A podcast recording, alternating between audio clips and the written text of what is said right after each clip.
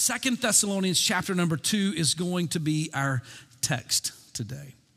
All of you know that uh, throughout the world, there are these ingenious systems that are alarm systems or early warning systems that warn people of impending danger and alert people that they need to find a safe place.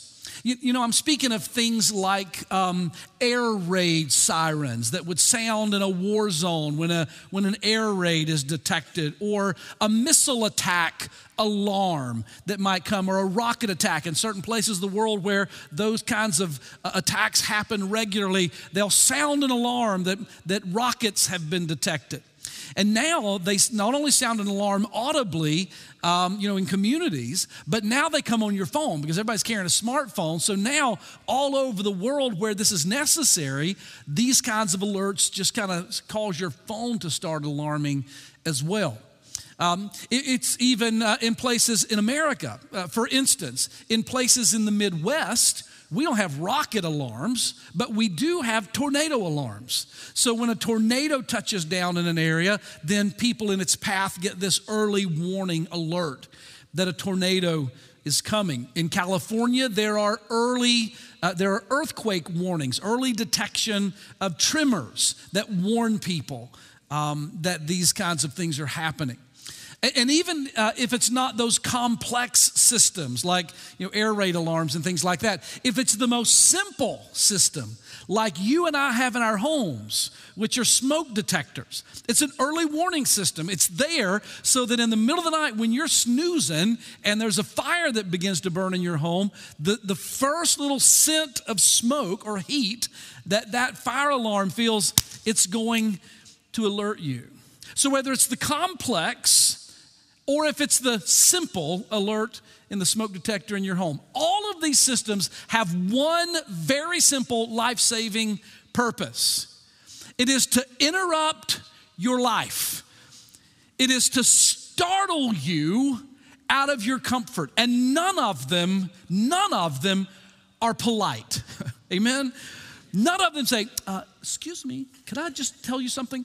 They all go, you know, I'm not gonna do what they do, but you know what they do. They're this, this blaring, kind of loud alert, and they all say, Trouble is ahead, danger's coming, get ready, get to a safe place.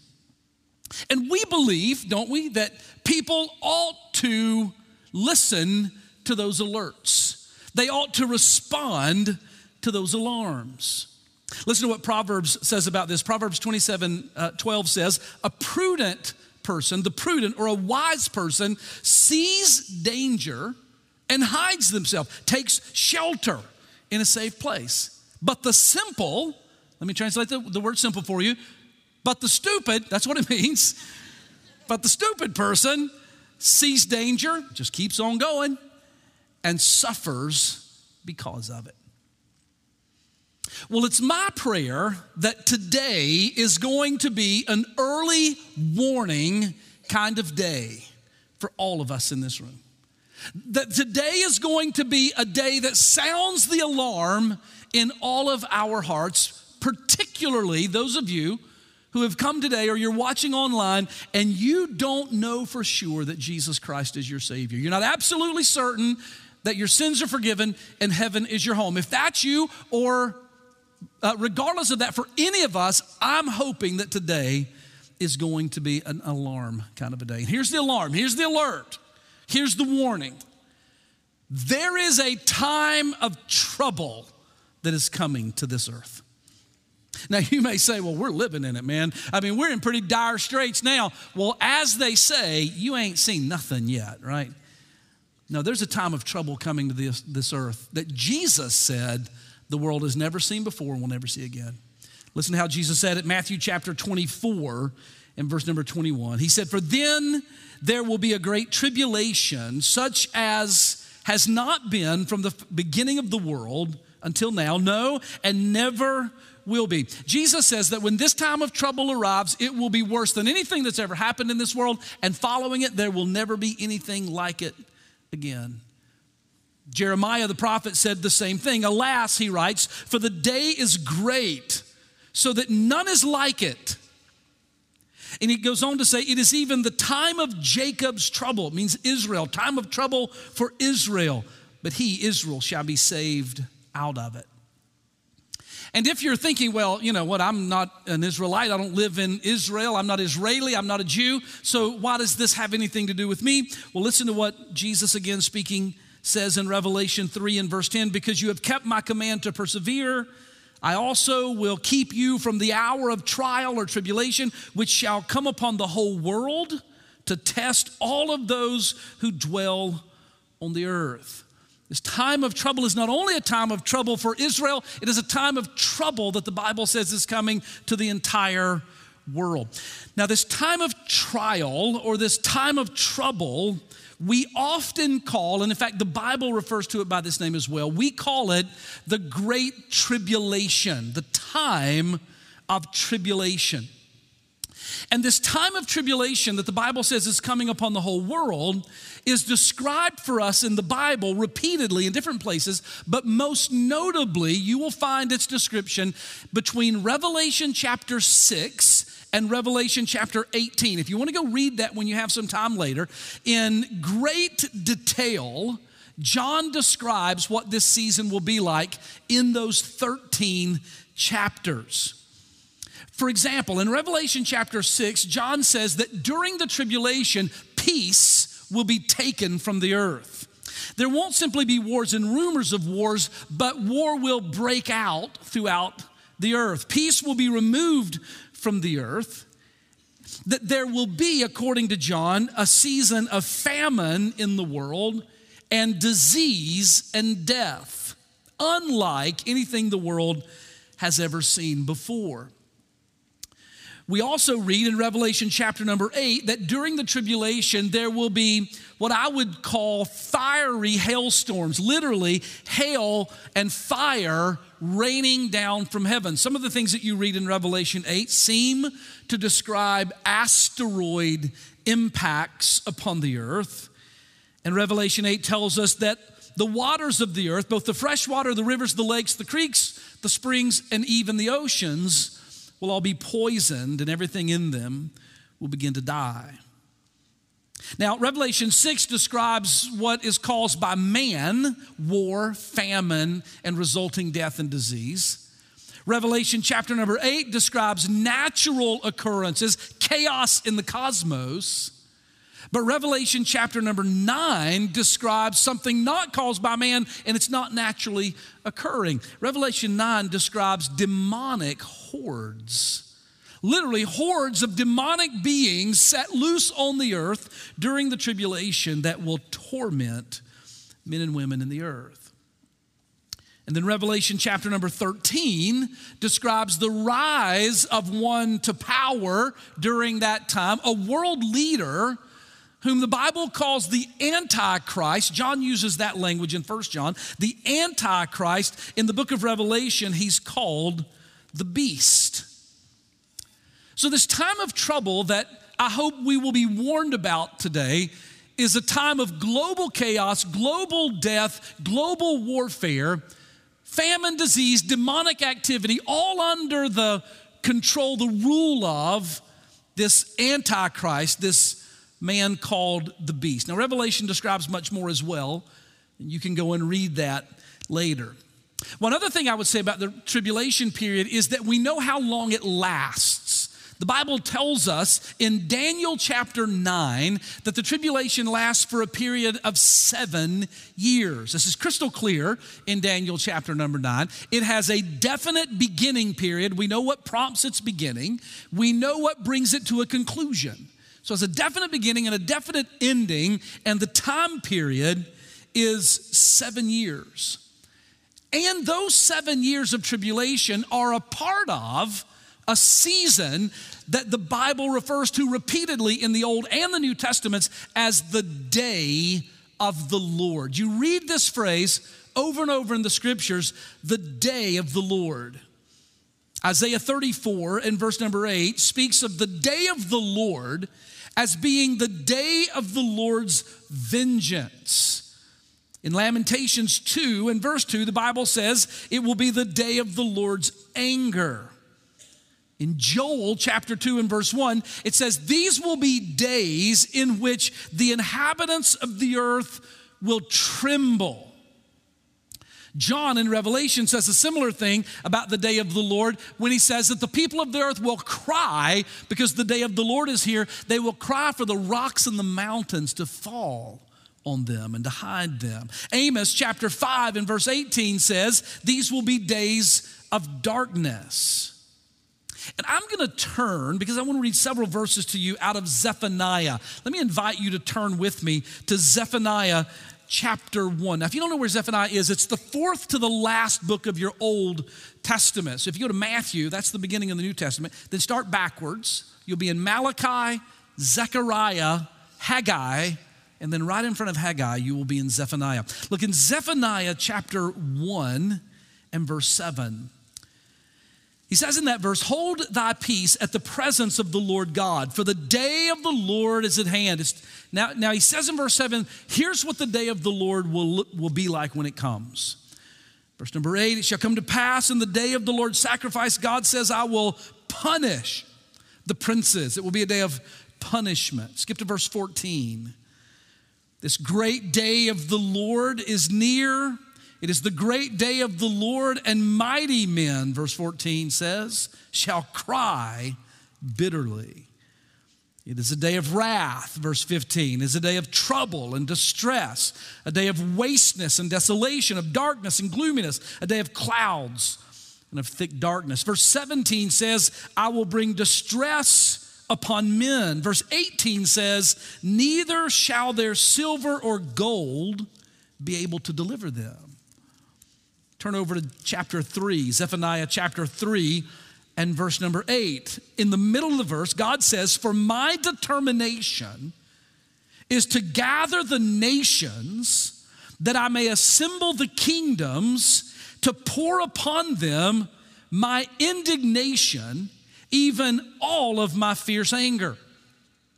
Now, by the way, compare that statement to what we learned last week out of Psalm 33, where we were thrilled to say that the Lord loves the nations. So last week we read where the Lord loves the nations. Today we read where the Lord will bring judgment upon the nations. Are both of those things true? They're absolutely both true. In the same way that God loves you. And yet, if you continue to rebel against him and refuse to receive Christ as Savior, one day judgment will come upon you as well. We live in a space of grace. And God invites us into his grace and in his love, but if we refuse it, then judgment ultimately will come. Zephaniah 3 and verse 8 ends by saying, For all the earth, all the earth, every nation, shall be devoured with the fire of my jealousy. That's Zephaniah. So imagine all of the prophets taken together tell us that this time of tribulation included in the day of the Lord is a day of vengeance and anger and darkness and trembling and crying and weeping and distress and despair and judgment and punishment and annihilation of the nations, the day of the Lord. Now, the New Testament talks about the day of the Lord as well. It's called in the New Testament the day of the Lord, but it's also called in the New Testament the great day of God Almighty. And it's also called in the New Testament the day of Jesus Christ or the day of Christ. So think about the day of the Lord this way. The day of the Lord is a season in which Jesus will execute his wrath upon the nations. He will deliver his people, and he will ultimately come to establish his kingdom upon the earth. That's what the day of the Lord is. It's not one day, it is a season of time which will include the tribulation period. It will include his pouring out his wrath. It will include his rescue of his people and ultimately his establishment of his kingdom upon the earth. The day of the Lord. Now, Paul writes to us about the day of the Lord in Second Thessalonians chapter number 2. Follow along as I read, beginning in verse number 1. Paul says, Now we beseech you, brethren, by the coming of our Lord Jesus Christ and by our gathering together unto him, that you would not be soon shaken in mind or be troubled either by spirit or by word or by letter as from me, that the day of Christ is at hand. There it is, the day of Christ. He's talking about the day of the Lord. You ought to circle that phrase, the day of Christ. Let no man deceive you by any means. For that day, what day? The day of Christ, the day of the Lord.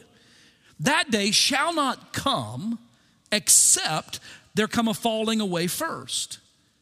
And that man of sin must be revealed, the son of perdition. He will oppose and exalt himself above all that is called God or that is worshiped, so that he, as God, will sit in the temple of God, showing or declaring himself to be God. Do you not remember that when I was with you, I told you these things? And now you know what it is that is withholding him, that he may only be revealed at his, in his time or at the right time. Verse 7 For the mystery of iniquity doth already work. Only he who is now letting, the King James says, he who now letteth will let, means withhold or restrain, until he be taken out of the way. And then, then shall that wicked one be revealed, whom the Lord will consume with the spirit of his mouth and shall destroy with the brightness of his coming, even him whose coming is after the working of Satan, with all power and signs and lying wonders and with all deceivableness of unrighteousness in them that perish, because they receive not the love of the truth that they might be saved. And for this cause, God shall send them strong delusion that they should believe a lie, that they might all be damned who believed not the truth, but had pleasure in unrighteousness. Now, let's begin by thinking together about the timing of all of this. I said to you that we know how long the tribulation lasts, we, we know what will prompt its beginning and what will bring it to its conclusion, but the tribulation is simply a part of the day of the Lord more fully.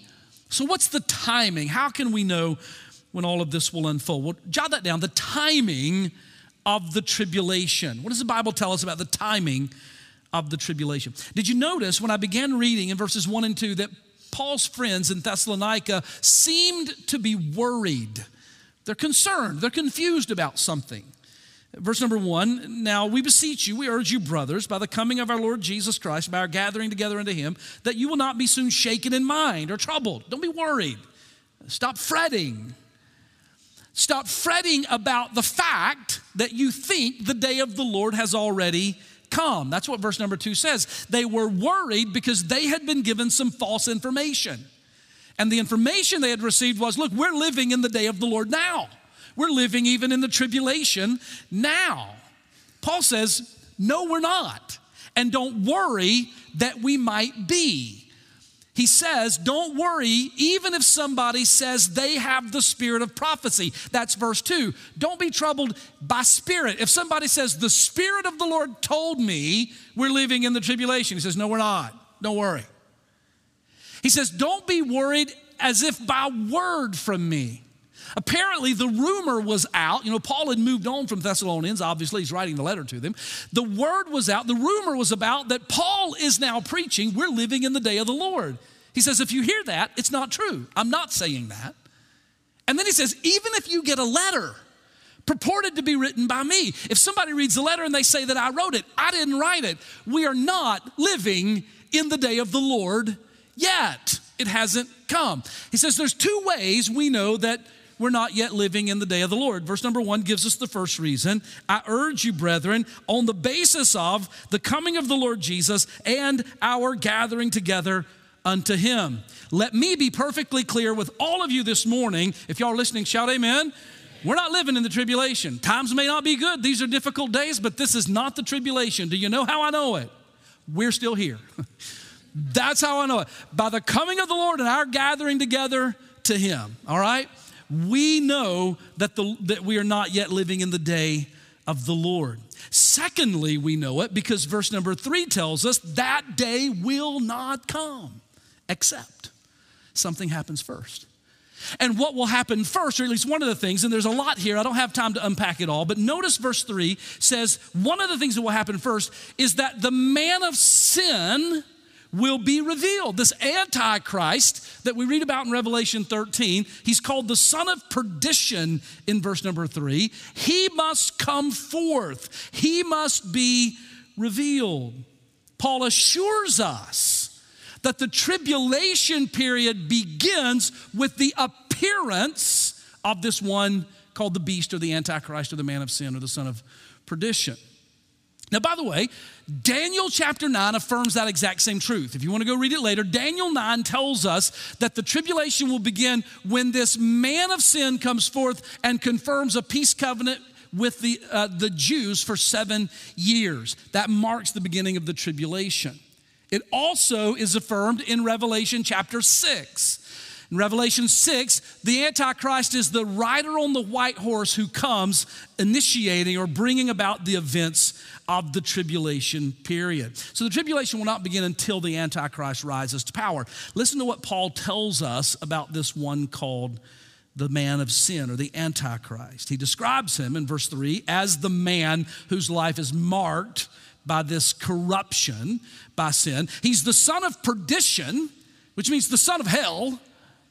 He is in verse number four, he is one who opposes and exalts himself above all that is called divine or all that is called God. This is the reason, by the way, that he is called the Antichrist. He is anti, he opposes Christ, but he not only opposes, he usurps the place of. The word anti doesn't just mean opposed to, it means instead of. So he sets himself instead of Christ.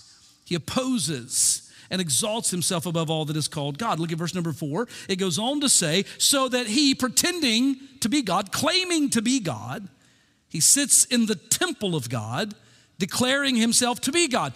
By the way, do you notice? If y'all are listening, shout amen. Do you notice that during the tribulation there must be a temple in Jerusalem? Do you see it in verse 4? If he's going to go into the temple and sit in it and say, I am God, worship me, well, there has to be a temple there. Daniel chapter 9 tells us the same thing that in the temple that he will enter in halfway through the tribulation and he will cause them to stop offering sacrifices to God and demand that they offer sacrifice to him.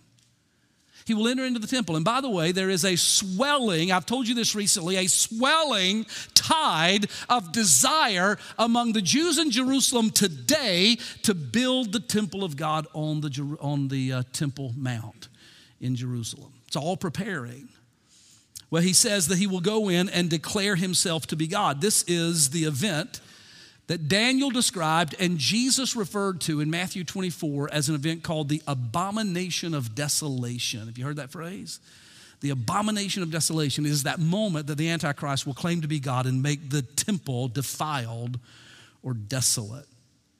In verse number eight, he's called the wicked one. Second Thessalonians 2 and verse 8. He is the wicked one. In verse number nine, it tells us that he is empowered by Satan, even him whose coming is after the working of Satan, with all powers and signs and lying wonders to cause deceit. That he will use powerful signs and wonders, supposed miracles, even feigning a resurrection, his own resurrection all to establish his credentials as the Messiah during the tribulation days. And yet, verse number eight tells us, hopefully, I don't mean to say that as if we hope it'll happen. I mean, it gives us great hope knowing that it will happen. Verse eight says, He will be destroyed at the coming of Christ. He will be destroyed by the glory of the returning Jesus and at his arrival. Now, he's coming one day. This Antichrist, this beast, is coming to do all of these things that the Bible describes. And in fact, it's entirely possible, I don't know for sure, of course, but it's certainly possible that he's alive today. Maybe a little boy, maybe rising up through the ranks of political power, maybe gathering influence even on the world scene as we speak. But I will say this to you very clearly, like Paul says, that his arrival on the scene, his appearance on the scene, will not happen at his own timing or at Satan's timing. It will happen at God's timing and not a moment before. Now, this is what the Bible says to us in verse number six and seven that God has sovereign control over when he will come forth. Verse number six, you now, you now, uh, I'm sorry, and now you know what it is that is withholding him, so that he can only be revealed when it's time. Verse number seven, for the mystery of iniquity is already working, yet he who now letteth, the King James says, will let until he's taken out of the way. The Greek word translated withhold in verse six and let in verse 7, is the same word, and it means to restrain. You know what's restraining him. You know what's restraining him, and the, the, the one that is restraining him will continue to restrain him until he is taken out of the way. Well, it begs the question what is restraining him? Who is it that is withholding or restraining that would keep even if the Antichrist is alive and in power and, and gathering steam and ready to step forth, he will not step forth until that one entity that holds him back is taken out of the way. So, what is that one entity? Well, I would suggest that the only one who has the power to restrain this man of sin, empowered by Satan, the only one who could restrain it would be God Himself. In fact, God Himself in the person of the Holy Spirit. In fact, God Himself, in the person of the Holy Spirit, indwelling the church of Jesus Christ on the earth. And so, what is it that holds Satan back, holds the Antichrist back today? He cannot come forth until something is taken out of the way. What is it that will be taken out of the way so that he might come forth? Do you remember a couple of weeks ago we talked about the rapture of the church? First Thessalonians 4 the Lord will come and the dead will rise, and dead in Christ will rise, and then we which are alive and remain shall be harpazo called up in the clouds to meet the Lord in the air, and so shall we ever be with the Lord. That rapture of the church takes the body of Christ out, the Holy Spirit with us, the salt of the earth, the light of the world leaving, and now all hell will be unleashed on the earth. As the Holy Spirit is gone, the Antichrist will come forth. In fact, we've read many, many words in the prophets this morning where this day of wrath, this time of tribulation is called the day of darkness, a day of wrath, a day of judgment. And when Paul talks in 1 Thessalonians 4 about the rapture of the church and God taking us out, he continues in chapter 5, 1 Thessalonians 5 and verse number 9. And he says, While you're waiting for him to come, you be sober, you put on the breastplate of faith and love, and for a helmet, you put on the hope of salvation. For here's what you're hoping in. This fact, verse 9 God has not appointed us to wrath, He has not appointed us to the place of wrath, but He has appointed us to receive deliverance or rescue from Jesus our Lord. He said, Pastor, what do you call this? It's called the pre tribulation rapture of the church. Now, there are plenty of people who know Jesus who think that things unfold a little differently than that in the end times, and, and that's okay if they want to think that way. Maybe you're here if you think a little differently. Listen, we've all got the right to be wrong, and you can choose that if you'd like to. I'm just kidding. Sort of. But we believe, I believe, is my position as a pastor of this church, in a pre tribulation rapture of the church. And those of you who love to read theology and you love to read about eschatology, you can look this doctrine up. It's called dispensational premillennialism. If you're into that kind of thing, go look it up in some great resources dispensational premillennialism. Now, the second thing then that I want to say to you just in my closing few minutes is that you and I should be grateful with all of these things that we've learned about the day of wrath and the day of the Lord coming and this day of darkness and day of weeping and this time of tribulation, demonic hordes and asteroids and chaos in the earth and death and destruction and war and famine. This time that Jesus said would be a time like the world's never known. And it'll never know any other time like this. Then you and I should be glad that today we are living in the day of truth. Praise God. Did you notice as we were reading about this one called the beast, the Antichrist, did you notice his primary character trait? What's he like? Did you notice that it is a satanically inspired deception? That everything that he does is to deceive? And that his deceiving has one end it's death. He deceives so that he can cause people to perish forever. This Antichrist is all about deception, but compare that with the one that he usurps, the one that he inserts himself in the place of Jesus. In John chapter 1 and verse number 14, John said, And the Word became flesh and dwelt among us, and we beheld his glory. It was the glory of the only begotten of the Father, full of grace and truth. In John chapter 8, Jesus said, You shall know the truth, and the truth will set you free. And in John chapter 14, verse 6, Jesus said, I am the way and the truth and the life. And no man comes to the Father except through me. Here's the thing you can live under the deception of Satan and his plan, or you can know the truth, and the truth will make you free and give you life. And Jesus is the truth. Jesus is the one who gives us hope. And so I hope that if you don't know Christ, or if you've known Christ and yet you're wandering and running from him, that today, not my preaching, not my words, but the Word of God, the certain Word of God, will be like a smoke alarm in the middle of your night. Trouble's coming.